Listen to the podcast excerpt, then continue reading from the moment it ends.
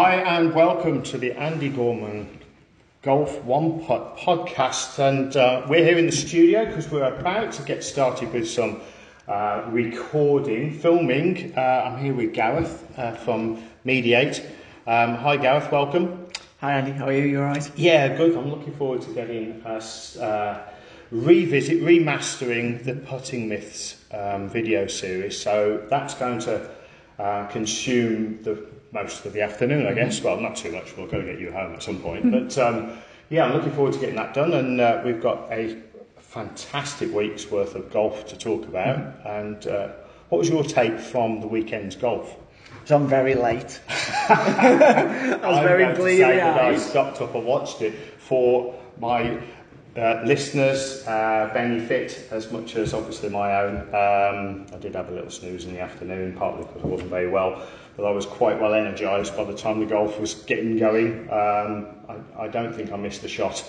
Um, slipped in and out and got an extra coffee feed um, on the breaks, but I thought the golf was fantastic. Um, I think we've got to start really in congratulating Andy Sullivan for yeah. his win uh, at Hanbury man. Hanbury Manor. I mean, that course looked fantastic. Looks in superb condition, and uh, you know, no question, Sully was streets ahead of everybody else. I mean, that's. What was uh, it winning score? 23 under, was it? Something uh, I can't recall. I was actually out. I know he won it by a handful of shots, and you know, quite quite easily. Really, I don't think he was um, stressing out by uh, by his win by any means. So, No, not at um, all. yeah, yeah, it's great great to see back in the winner's circle. I think he's uh, a, a deserved.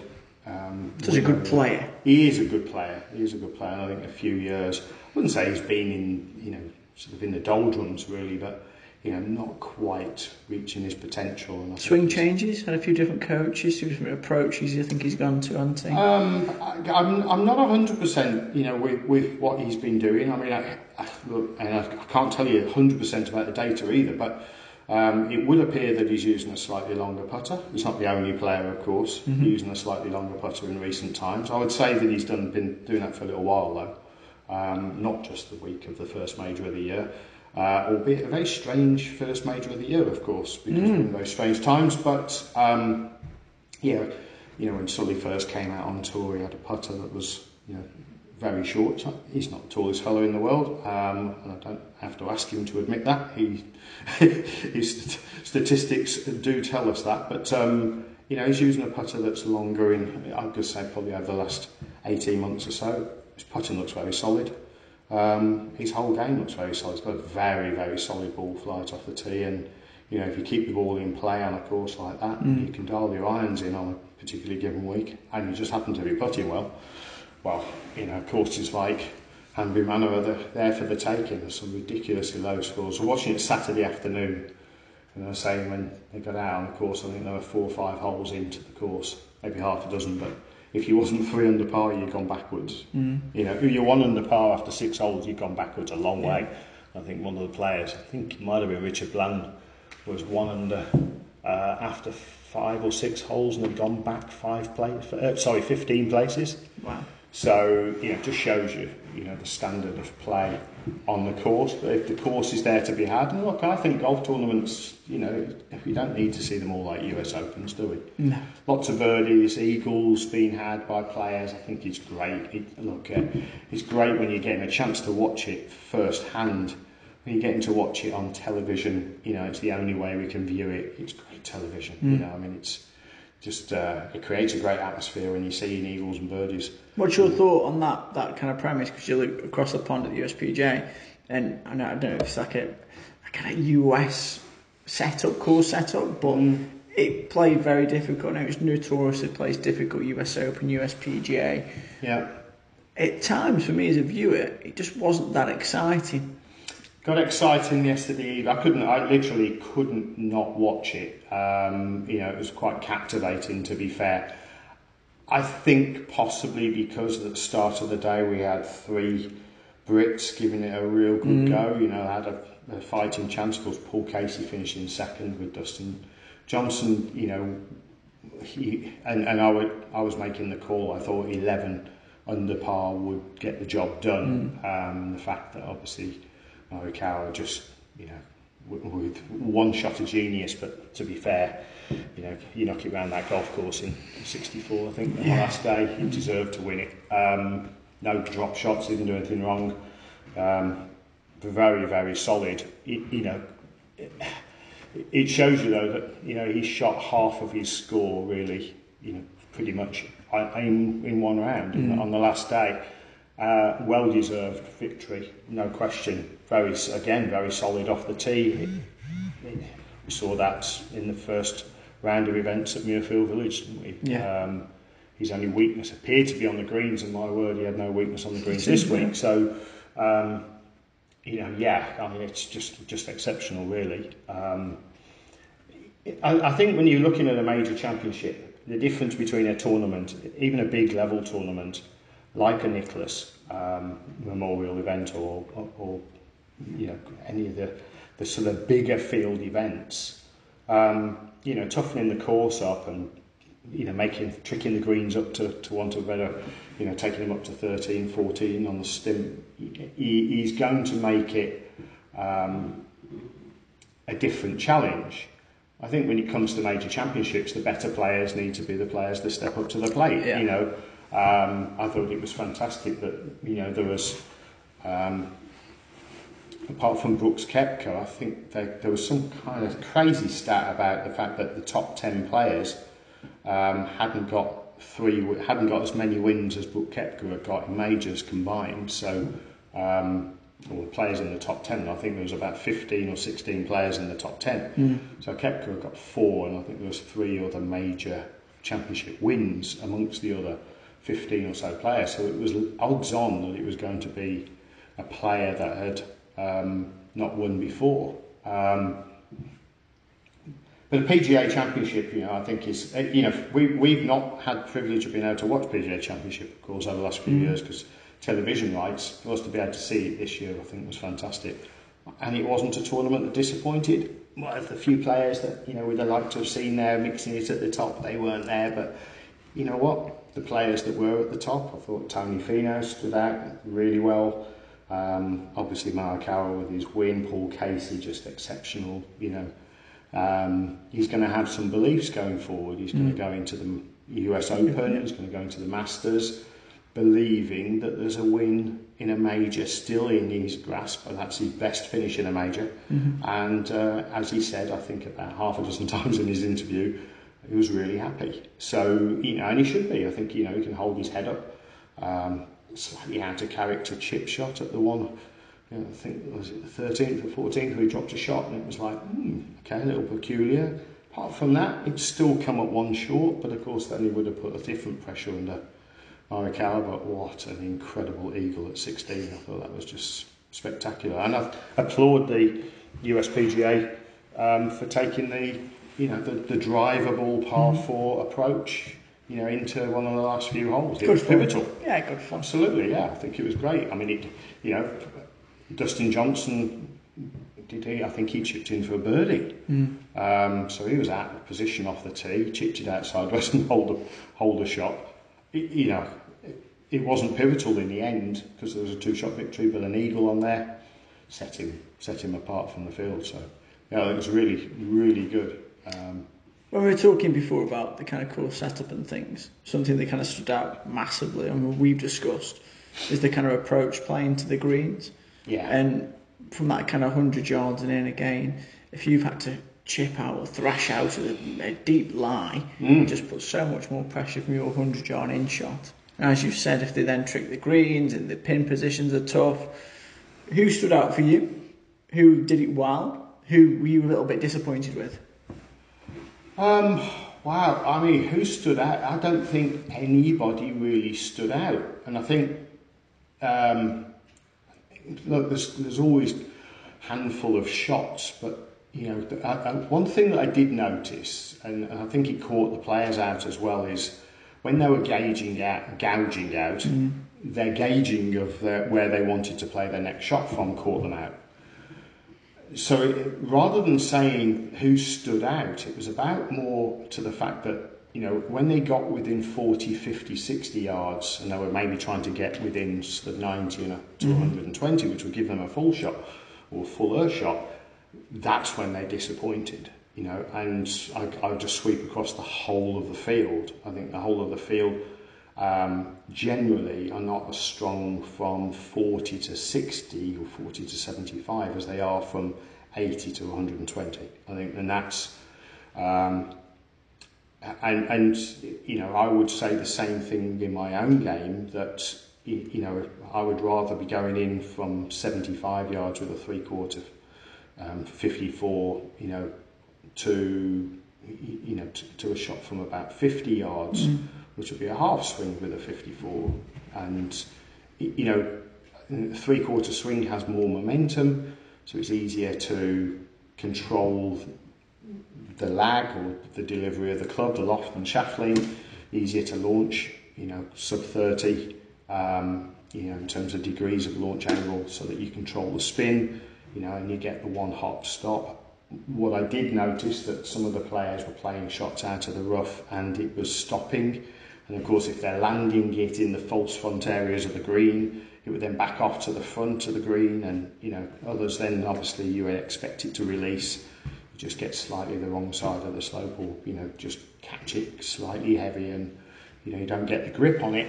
You know, and travel the distance, but then just releases to the back of the green. Of course, if the pin's at the front, you know. So the, the penalty of being in the rough um, at this particular USPGA was um, significant. And I think then the ability to be able to play shots, control shots from the fairway, probably was worth two to three shots around.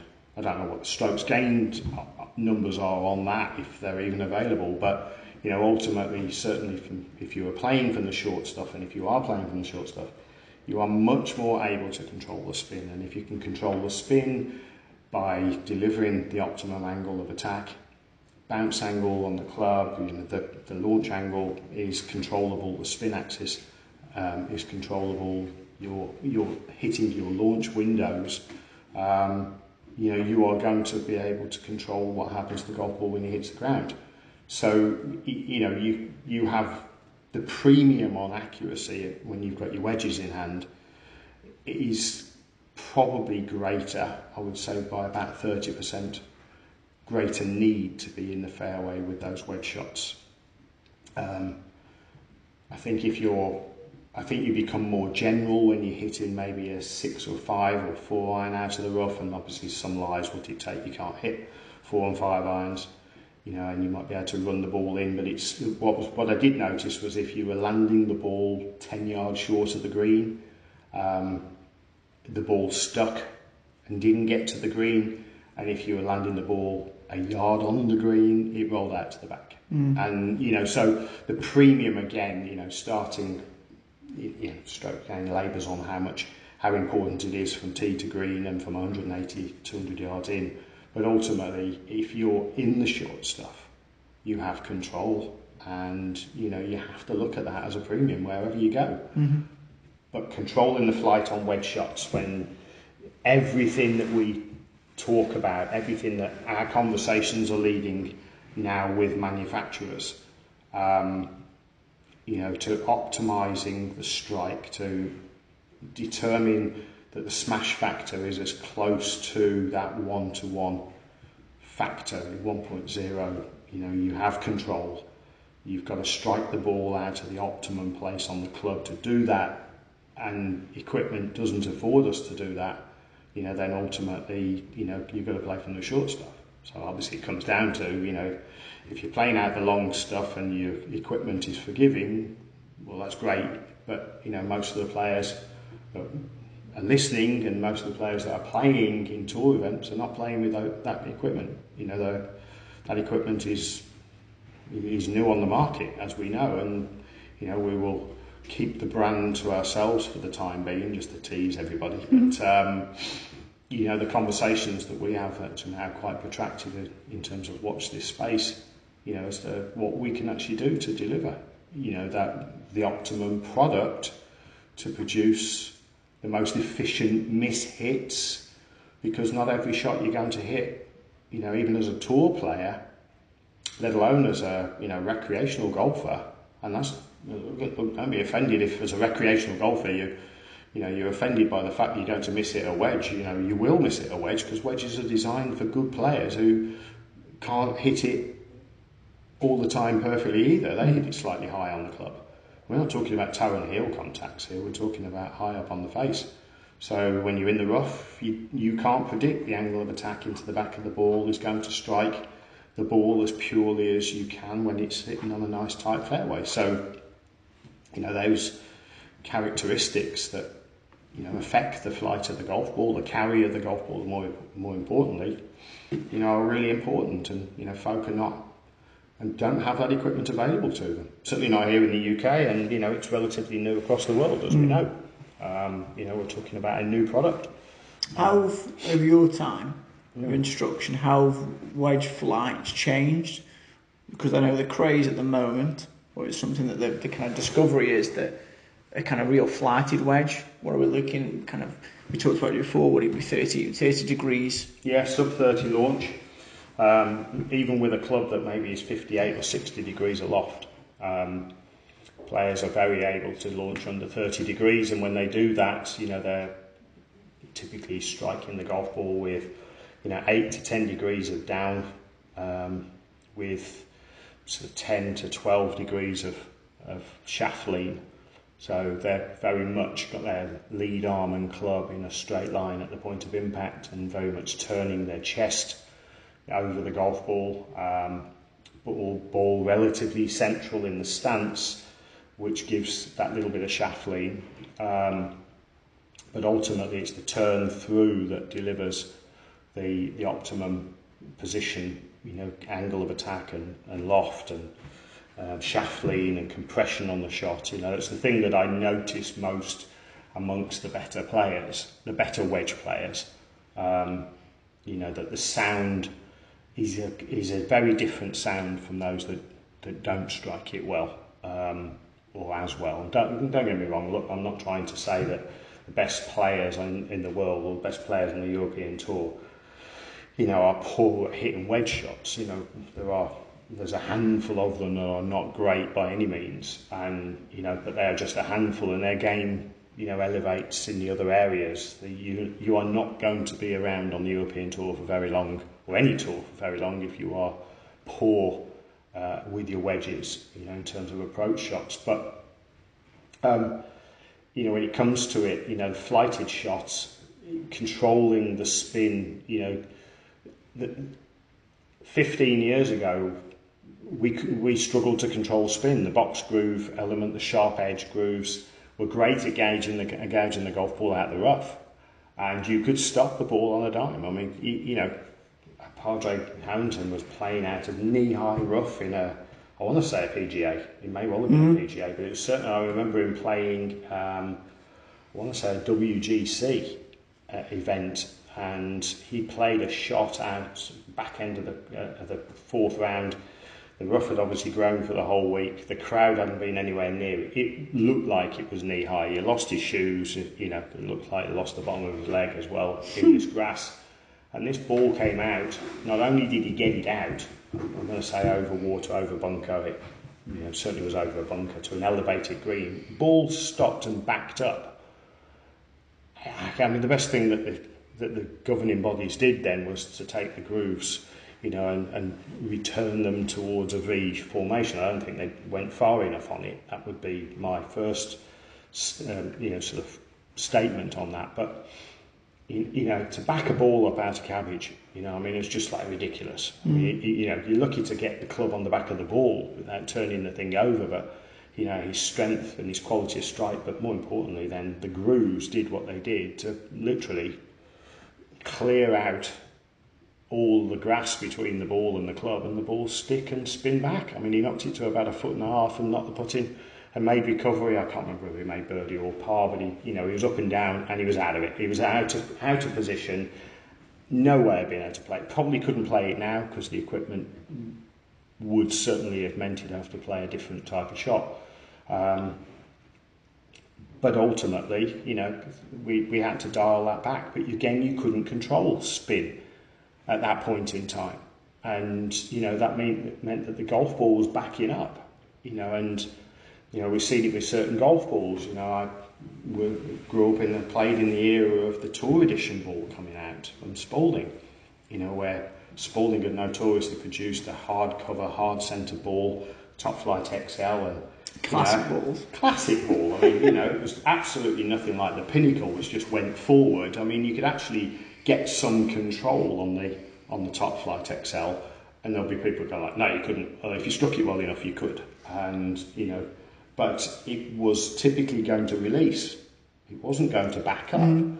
But then all of a sudden, Tour Edition came out with their Zinthane cover, you know, and this thing just backed up all over the place. Of course, we're notorious, those of us that were around, remember Greg Norman spinning golf balls off the greens and into the rough and taking double bogeys at the last hole to fail to win another major championship. And, you know, I remember listening to Peter Alliss talking about, you know, players, you know, not being able to legislate for backspin. Well, you can, but you've got to hit it with a, a loft and a flight that does that. And, you know, you the hole he was talking about was the ninth at Augusta, which we know notoriously slopes se- severely from back to front, and you know golf balls spinning off the green. Oh, you can't legislate for that, you, Mr. Alliss, With all due respect, yes, you can.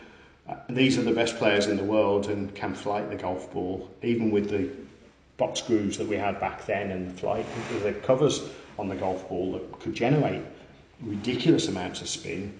We can we can control the flight now because it's easier with the golf ball and the shaft technology and you know the grooves, but you can because you control it by loft and speed.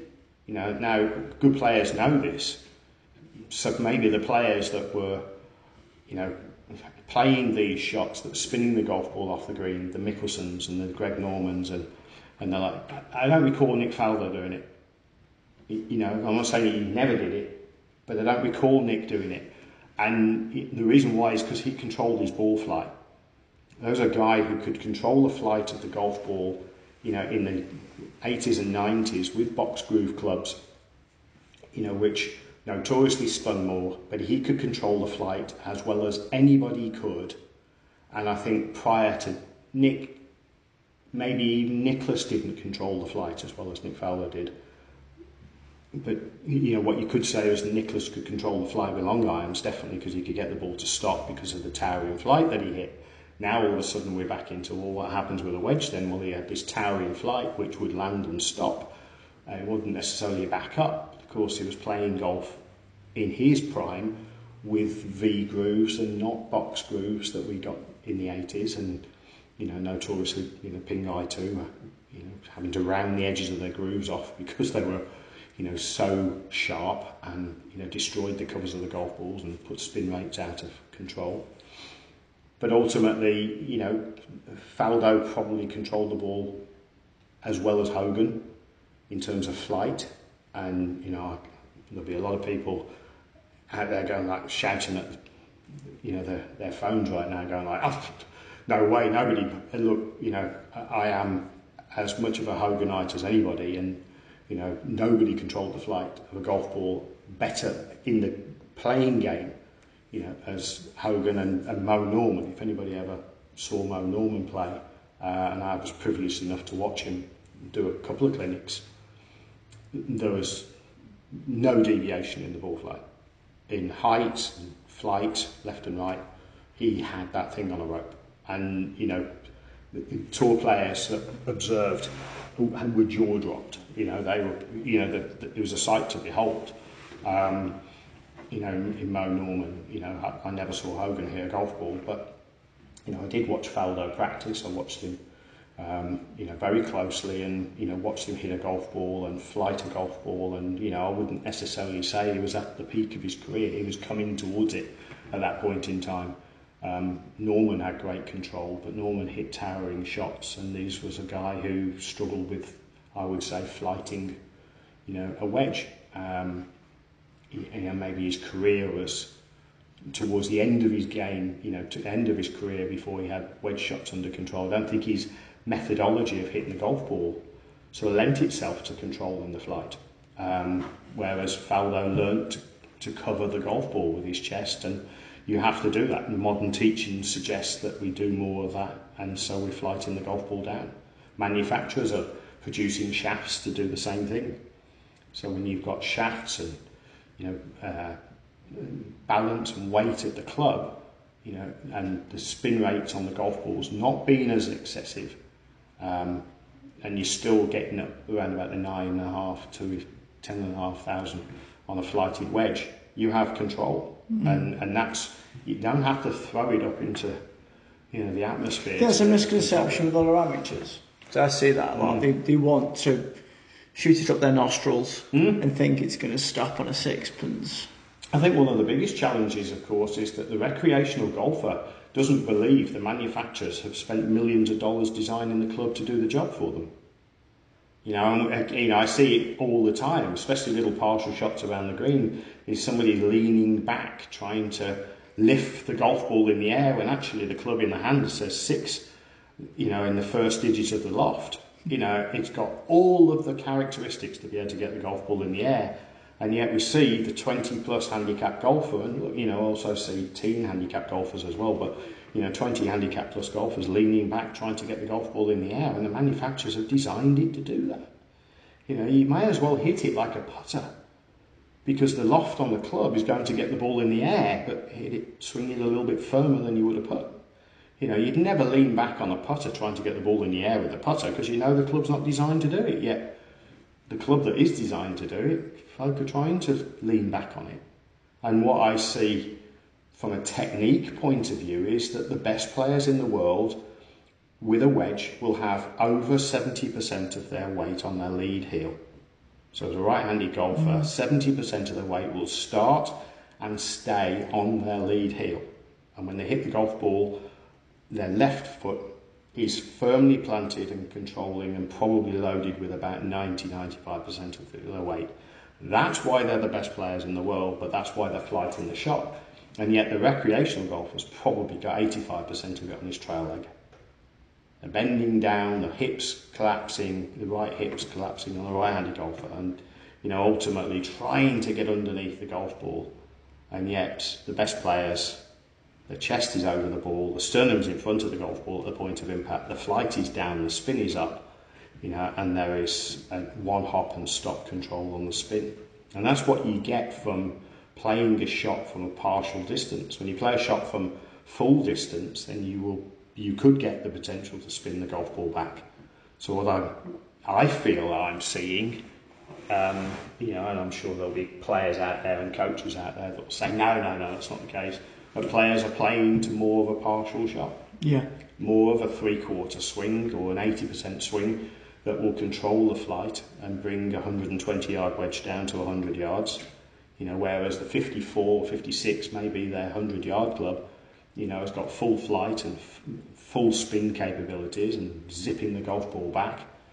And, you know, they can take their 120 gap wedge and dial it back down and, and get it 96, 97 yard carry in one hop and, and it's stopped. They've got their 100 yard shot. I still see that with the amateurs quite a lot in recreational golfers that they try and hit the wedge, whichever wedge they've got in the bag full they, they haven't got the not the skill set or maybe the understanding. I think it's understanding more than anything else of how to flight it down yeah. and how to get that control more on your golf ball. You know, I mean, I I coach a, a very simplistic approach. You know, when it comes to wedge play, um, that we set the weight on the lead heel, almost a little bit like a stack and tilt mm-hmm. um, concept. Um, stack and tilt, I don't believe is for everybody in terms of full swing. I would definitely struggle to get um, full force into the golf ball. As, as I still generate, you know, sort of low teens, 112 to 115 mile an hour club head speed with my driver, but I would definitely struggle to control the ball flight if I didn't load into my trail leg with my driver. Um, and you know I don't fully understand stack and tilt apart from the fact that it is a little bit more loaded into mm-hmm. the front foot. But as far as I'm concerned before stack and tilt became anything my teaching concept around short game was load your weight into the front heel open the stance slightly in order to be able to to get that um, rotation through the golf ball, and depends on the distance of the shots to how much would rotate um, in the setup. But ultimately, weight in the front foot, keep it in the front foot, and even a full swing with a wedge isn't a full swing. A full wedge swing is a 85, well, probably a 90% swing. Um, and I can play that shot then as a what I call a controlled full swing, you know, into any of my clubs up to about a six iron. You know, when it comes into five irons, four irons, and three irons, and the, and the hybrids and fairways and the like, I've got to get into my trail leg. It's a little bit like a stinger shot, but mm. played with a, with a lofty club or played as a controlled flight. You know, we know obviously Tiger hits this stinger and Gary Woodland hits a stinger that's just like off the chart, something like a, barely above your knee. But you know, ultimately, you know, it is a stinger with a wedge, and you know, you play all the shots from that position. You control the angle of attack, shaft lean, bounce on the club. Everything is under control. You control the spin, control the loft, the point of impact, that launch spin. You know, everything is under control, and that's where then you get the one hot stop on the green. And, you know, it, like any shot takes practice. You, you know, you have to practice, you have to master the skill and then practice the skill. Where would you start on the range? So if kind of recreational golfers listening to this on the on the radio in the car at the moment through their phone mm-hmm. and they're on on the way to the range, what could they do straight away in terms of starting to learn and adapt and put this kind of flighted shot in play? The First things first is to understand the sequence of a wedge shot is absolutely critical. It's more critical than a full swing. You know, we've talked about it in previous podcasts, but ultimately, the, the full swing, if you've got a you know, set of ingredients, um, your full swing would have a turn of the chest and hips, um, a, a hinge of the wrists, unless you Bryson DeChambeau, there's still some wrist hinge in there, but not how we would normally see it. Um, a fold of the trail elbow and a lift of the arms through the shoulder. And, you know, what you can't do in a short shot is, is bypass the sequence. The, there's no point in trying to chip with just your wrists. It's just not going to work. So, with the weight loaded into that front foot, um, and when I say weight loaded, that means that your so if we're right-handed, your left shoulder, elbow, left hand, um, you know, all of that would be in line with the hip and the ankle and the shoulder. So that would give us a, pretty much a straight line, um, and then the shaft would lean out from there. Um, the, the hand would probably come back a little on the inside um, of the thigh. We would still be in the, the left side of the, of the hip um, uh, position itself. So it would be left of your zip mm-hmm. um, on your trousers. So um, with a little shaft lean, going forward, feel like the left arm and club is totally in a straight line. And then just turn your chest to the right and then back to the left and collect the golf ball mm-hmm. with, with the movement. So a quarter swing would literally just take the golf club back to waist high. There'd be no wrist hinge, there'd be no you know, fold of the arms, there'd be literally nothing there, just turn the chest. The club doesn't dive behind you, the club is parallel to the target line. You know, so if you were to put a, a stick down, you know, between the ball and your feet, you'd see the shaft as you turned your chest away, your shaft will be parallel to the stick and target. And then you would just turn back through and you're, you're relying on the tilt of your chest just to, you know, lift the arms and the club you know, back up a little bit and through, you'd have your club would be no more than waist high. But you know, folk are resistant in that. To do it by put, by placing your weight on the left side, you would then need to open your stance slightly. But when you do place it on the left side, your right hip is free to turn, and when your right hip is free to turn, you know, then you can turn your chest. And it's like, oh, that seems like a lot of movement for for a quarter swing, which will typically hit you somewhere between 20 and 30 yards. You know, depending on the speed you turn back at, but that's fairly normal distance you're going to hit a shot. But try that because if you get a feel for that, and you know, the ball strike will probably be a little bit peculiar to start with because you're not used to doing it. And I know you're not used to doing it because I see what the problems are. You know, when I typically see a golfer who's struggling with the short game, you know, most, most golfers come to me because they've reached the end of their tether and they haven't found an expert yet. And they come to see me and we fix them within, you know, a few hours. And, you know, we've, we've fixed them, it's sort of a practice. So the fix is recognising what it is they're doing wrong and then appointing a series of movements that gets it right. Now you've got to practice that. You know, so when we identify the problems, invariably there is no body rotation. It's taking the club back with the wrist rotation, flailing the arm, rotating the forearms, doing all sorts of peculiar things. And then you can't time it, you can't rectify it. The club can't find the base of the swing where the golf ball is. You know, and know, whereas if you just turn your chest back and forward, you will find the base of the swing and then try putting the ball there. You know, see how regular you can strike the same spot on the ground. That would be my first sort of recommendation. And then the golf ball, you know, when you put put it there, the golf ball is at the very start of that entry point to the ground. And trust it. It's easy for me to say, you know, um, but you have to trust it. And you haven't got to try and find the golf ball. The golf ball's there, you know, and you know once you've worked the quarter swing, then you can add some wrist hinge. And this is the correct sequence for swinging a golf club. Wrist hinge takes the club upwards.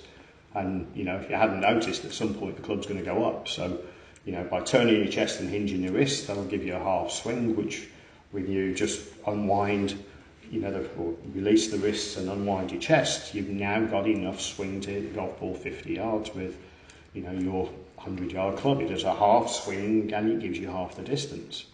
Um, Again, sounds very simplistic, but as long as you've got your weight set on that lead side, you turn and hinge, and you let the hinge go, and then turn back again, you've got enough momentum to hit the golf balls for 45, 50 yards. And, you, you know, again, continue, continue to train that. You know, and then three quarter swing, you're going to add some lift of the arms. So now you've got the wrist hinge, but now you've also, you're starting to fold the trail arm. Hands to shoulder, and that gives you a three quarter swing. And then hands above the shoulder gives you your full wedge swing, which is a controlled flighted swing that you may well use with anything up to seven, eight iron, depending on how strong you are. And I know there'll be a lot of guys listening thinking, oh, I can do this with a five iron because they think they're strong. There's a difference in golf strength and physical strength. Mm. So, you know, golf strength, even I can't do it with a five iron anymore. You know, yeah, I can still swing the club 100 15 mile an hour with the driver. So there's a this golf strength that we're talking about is is a, a lot different, you know, and, and not necessarily for today's conversation. it's another one. It's another podcast. Yeah, we'll have another podcast. It'd be a miss for us not to talk about Mr. Woods mm. and some of the changes. And for Tiger, I, it, it was a big change this week. He's not a guy who changes his golf bag or his makeup of his golf bag that often. What were your thoughts as a putting a short game specialist? I'm glad you listened to some of, some of the advice that I've been putting out on the podcast. I mean, that's kind of. Proves he's listening. Um, um, it was definitely not joking aside. You know, I'm, I'm not saying that Tigers listened directly to me, but, you know, I've been saying this for 15 years that putters are too short. So even the data that is out there, I am questioning just how long this club is. Tiger's alluded to the fact that he's swinging a club, a putter, that is the same length or similar length to his sand iron. Now, if my recollections of information that I was not privy to seeing, um, but it was accidentally left for, for some observations, um, it was on the Nike truck, and I wasn't. I, I wasn't there, but somebody took a photograph of it. And uh, the Tiger uses some uses clubs. If my recollection is correctly, slightly longer than standard, um, which would suggest that his sand iron is around about 35 and three quarters, 36 inches long. Um, documented records suggest that this particular putter is a little bit longer than what he was using, but at the early part of the week, his putter was 35 and a quarter, and this new putter is a little bit longer. I'm going to suggest that he's closer to 36 than he is to 35. Um, kind of hedging my bets that if it's 35 and a half, I've got it nailed anyway. But ultimately, Um, you know, Tiger's got long levers, he's got long arms, so we've got to be mindful that length of club that I would ordinarily advocate for somebody of Tiger's height would be a little bit longer than what Tiger would appear to be using.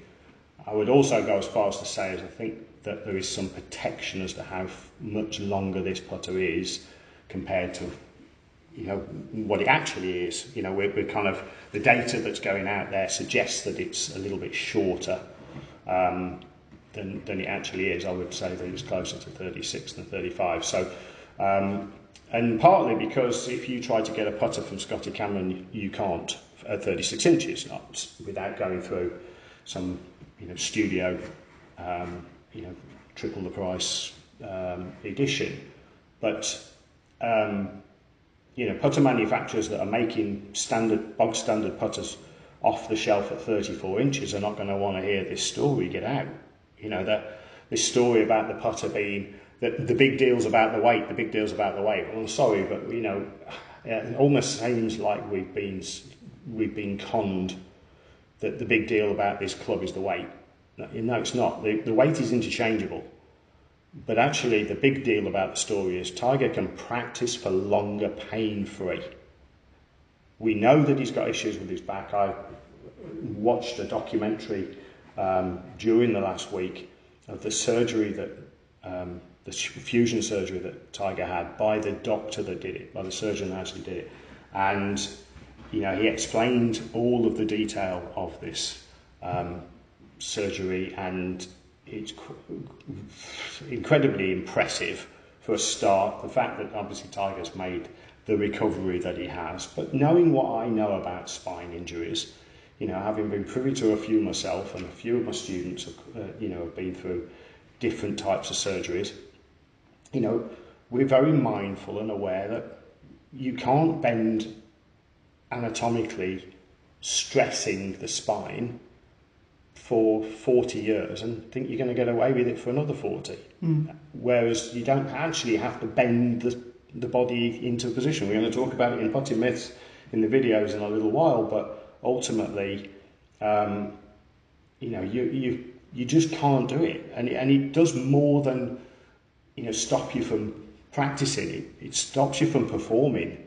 You know, Tiger's already had a very upright posture for, for many, many years, but he's realised, you know, he, he, was very coy, you know, very tongue-in-cheek and smiling, you know, as he does you know, hey, listen, I'm getting old, you know, and, and he's talking to Fred Couples and, and other golfers. Uh, Jon Rahm's using 37, you know, don't, you know, look, he's a little bit taller, but he, he's using a 37 and he's not very old, you know, so it's half a Tiger's age, you know, so, you know, what's the big deal about getting old? You know, getting into the optimum posture so that your body's free to move, that you then do not suffer the pain of practicing hamstring stretching, lower back stretching, you know, aching when you've done a couple of hours of practice because you know you need to because you're missing putts and you need to work on your technique. Well, the problem with the technique is down to the fact that you bent over it and you're having to compensate and you're having to learn how to compensate by standing up, you free it up. Now,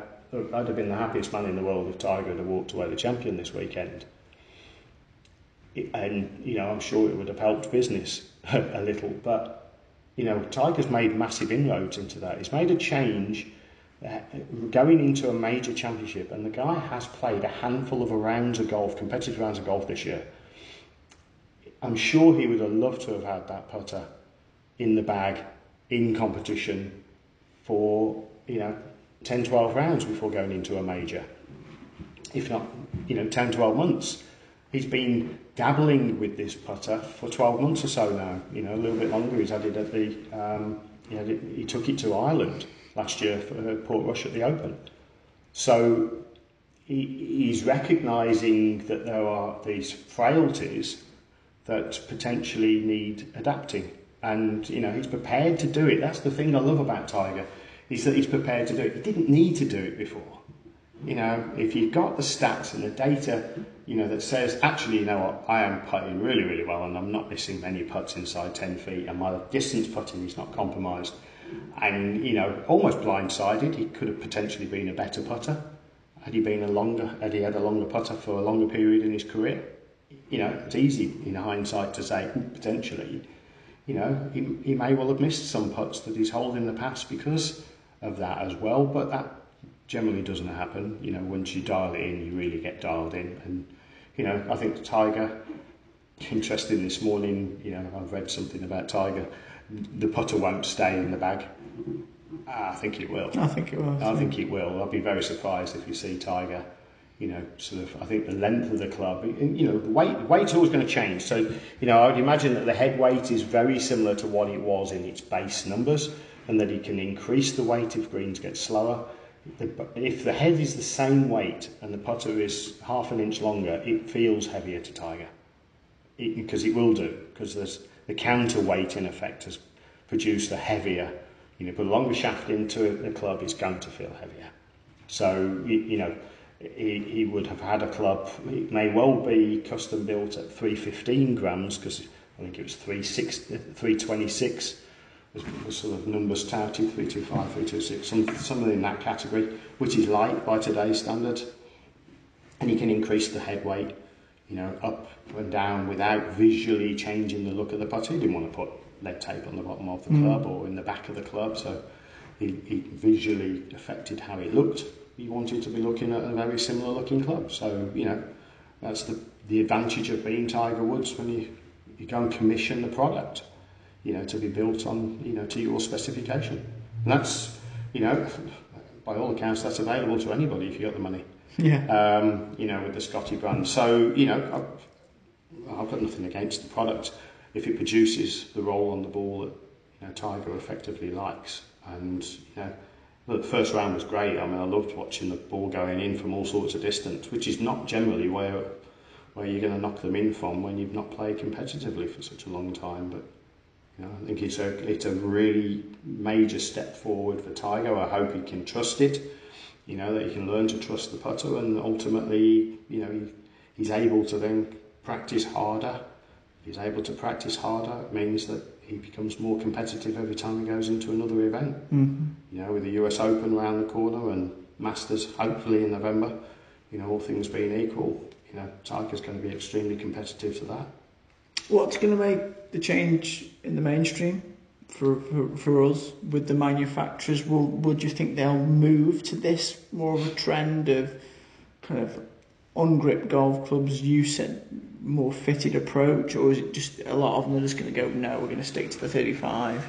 What's going, is it going to be take a Tiger win at nearly 36 inch putter to, to change? Is it going to be Jon Rahm with a 37 inch putter? Well, look, Jon Rahm's been using a 37 inch putter for a number of years, so, you know, certainly, you know, two seasons now. So, you know, I don't think the manufacturers are necessarily going to rush to it. I think the main reason for that is because they don't want putters fitting properly. You know, he said it. Nothing like Andy to be controversial. But, you know, yeah, I mean, ultimately, if putter manufacturers learn that ultimately if it, we'll get more rounds of golf in if people enjoy putting. And people are frustrated about putting. Golfers are frustrated. Mm. You know, guys listening now, you're frustrated about your putter fitting. If you've not had a putter fitting, I mean, I get it all the time. Andy, I've been for a putter fitting. I've been recommended 34 inches. Oh, another big box store then. I'll call them out, American Golf. You know, I mean, look, they're guys that you work with. You know, but ultimately, American Golf, they're buying 34 inch putters. That's not necessarily their fault. So I'm not having a go at American Golf, but they're buying what they've got to. Start to chain into yeah, chain they're, they're buying what's available. Yeah. So if they started ordering 35 inch putters and then asking the manufacturers for 36 inch putters, then the manufacturers, if they valued that customer, and they're a big customer here in the UK, we know that. So if they started to ask the question, we want 36 and 35 inch putters and not 34, then the customer determines what the manufacturers end up making. Now it's about, now it's about not marketing necessarily to the feel of that. It's you're changing the marketplace that are able to buy what you're able to buy. If a customer comes in and asks for 34 inch putters because that's what they think they're going to have to need, if you, I mean, this last week, I've done 11 fittings this last week. The average length of fit, oh, I'm on the cuff now, but the average length of fit, I'm going to say, is going to be 36 and a half. I had a fellow in last week, you know, six foot five. He's got a 34 inch putter. Mm. You know, he goes out. He goes out from here with a 37 and a half inch putter. He resisted going to 38, right? But he's gone in and he's had 31, 29, 32, 30. And yet he was averaging 38 to 40 putts around beforehand. He said, the great thing is I'm able to stand over a putt and practice, even if it is for just 10 minutes before I go out or, you know, some 10 or 15 minutes at home, mm-hmm. you know, a couple of times a week, you, you know, and he said to me, "Look, with all due respect, Andy, you told me I'd only need to practice an hour a week. I've only done half an hour and I've lowered my putting stats by about six to eight putts around. So you better believe I'm happy. Mm. And by the way, I've had my handicap cut for the first time in five years. I haven't gone the wrong direction for five years. You know, I've had my handicap cut. I had two shots in a week. So I don't know at what point folk don't get this. Look, if we are all about continuing to grow the game, frustration, removing frustration as much as possible has to be a remit that every golf professional and every retailer across the globe has to take on board. And it means that we have to tell the manufacturers what we need for the customer, not what we are going to buy based on what they're going to sell us. Because the tube is a tube, I'm talking about the shaft now. Mm. The shaft is 41 inches when it's cut. Now, the manufacturers then tell whoever it is that's cutting the shaft to cut it at a certain length. But when that tube goes in, fitted into the club, it's fitted either from a 41 inch blank or it's fitted for whatever length it's going to be to go in with a hosel and you know the neck configuration, whatever length it's going to be for the finish length to be 34 inches. So it can be 35, 36, 38 or uncut. Now, my concern with an uncut version is unless you're a specialist, uncut, putting the grip on yourself, Yeah, exactly. going through all of those things, you've got to be a specialist to be able to get that bit absolutely spot on. And I would be, I will go as far as to say that there are a handful of us in the UK, probably no more than a hundred across the globe, that are specialist enough to be able to custom build these putters, specifically custom build them for the customer in front of the customer. Um, 100 might be tight, it might be as many as 500, I don't know, but it's a very small number comparative to, you know, the probably 100,000 golf pros who are doing any kind of custom Yeah. fitting, you know, around the globe. So yeah, from a con- you know from a consumer point of view, number one, if you're six foot tall, 34, it's too short. As simple as that. And you know, closer to 36 would be an optimum length. And putters used to be 36 inches long. They used to be 37 inches long. You know, back in the day, so 285 gram head weight, 37 inches long, D2 swing weight. Swing weight's not important, you know, it's feel weight. Swing weight is something that we have when we're swinging it at, you know, 70, 80 mile an hour, you know, 100 mile an hour plus. You know, but putters, it's about the feel weight. It doesn't matter if your putter isn't D2 swing weight anymore because you can't get it on the scale at the head weights that we're selling today, but they feel good. They do feel good. But if we get the weights right, the head, the length right, you know, we get the club balanced overall, the, the putter is easier to swing from the right posture. I keep saying it. I've been saying it for 15 years. I'm not going to get quiet about it. You know, I'll be saying it when there's a box lid ta- being nailed down on the top of me. I'll have a recording in there. um, it- you know, the, the putter, when it's the right length, allows the body to posture, the brain to function, and then from there, if the brain can function properly, then the body can too. And if the body's swinging the putter freely, instinctively, we will hole more putts. It's as simple as that. So, you know, or we'll have fewer putts on the greens. Because, you know, if you've got a putter in your hand, you, at some point you're going to hold one, but you'll hold them from longer distance as well. So, yeah, Tiger's done the right thing from, you know, my account. Um, I'd love to have seen him do it earlier, but that's fine, you know. And you know, if he'd have done it two years ago, he'd have gone into the uh, gone into the Masters, you know, in 2019 with a new putter in the bag that was longer, and you know, my job wouldn't necessarily have been done, but would have been easier for the last 18 months. But you know, um, yeah, you know, he's done the right thing. Brilliant. Superb. Another great podcast, Andy. Well, uh, yeah, just is it, it's easy to talk about. It's something I'm passionate about, and it's something that you know, from a point of view of um, you know, to the listening audience, you know, be prepared to make changes because you know Einstein's theories, you know, um, all come down to it at the end of the day. If you keep doing the same thing and expect a different result, then you are on the edge of insanity. So for me, the biggie is be prepared to make some changes. Stand up taller, recognise that the club is needing to be longer, and we will have a much more in, inspirational, instinctive, creative stroke.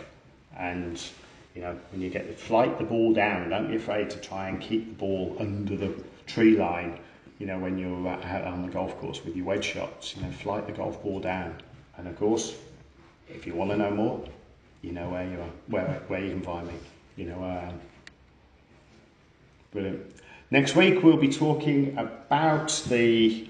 Uh, I think we're moving into Playoffs. playoffs, and um, And Celtic Man on the Celtic UK Manor. swing. So um, yeah, of course that you know, I do I do like Celtic Manor. I think it's uh, and of course it, we're going to Wales, so it's going to rain. So um, yeah, on the golf tournament in Wales, it's going to rain. So the forecast is pretty dodgy for the rest of the week, um, and we may have to pre-record because the clubs are coming out for an old man's tournament next week as well. Brilliant. So I am out there uh, playing golf next week, and uh, we, will- we will pre-record. So of course I won't be able to uh, tell you how I've got on until the following week, but uh, we're going to put to the test all the things that we've been talking about for the last eight weeks, and. Um, hopefully, the next time I speak to you with regards to that, I'll be um, able to tell you that it was a decent tournament as well. But uh, you know, I'm out there for a bit of fun. Good stuff. Catch up with you soon. Thanks for listening. Speak to you next week.